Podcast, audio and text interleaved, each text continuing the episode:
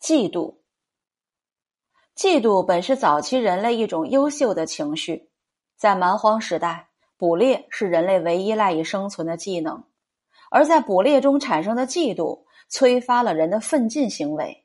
在自觉不自觉中，人类一直在鼓励这种情绪，以保持生存中的必要竞争。摆脱了蛮荒时代，人类进入了文明社会。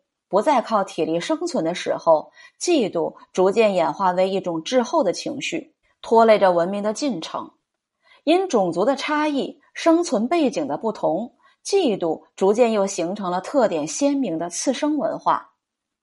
嫉贤妒能在我们古老的文化中俯拾皆是，《汉纪》《高祖纪三》中记载：项羽嫉贤妒能，有功者害之，贤者疑之。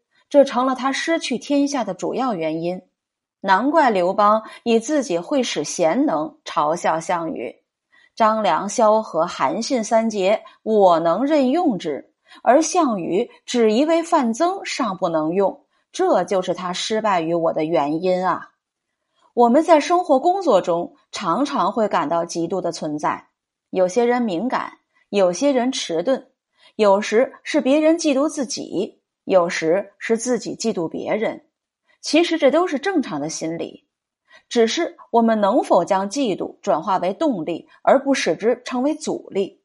不幸的是，嫉妒在大部分的时候都是不良情绪，牵扯精力，使人心胸狭窄，人格变小。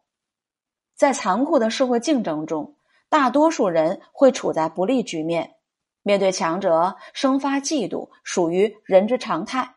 问题的关键是怎样将其转化为生存的动力，由弱变强，由嫉妒别人到承受别人嫉妒，这一门功课是社会这所大学的必修课。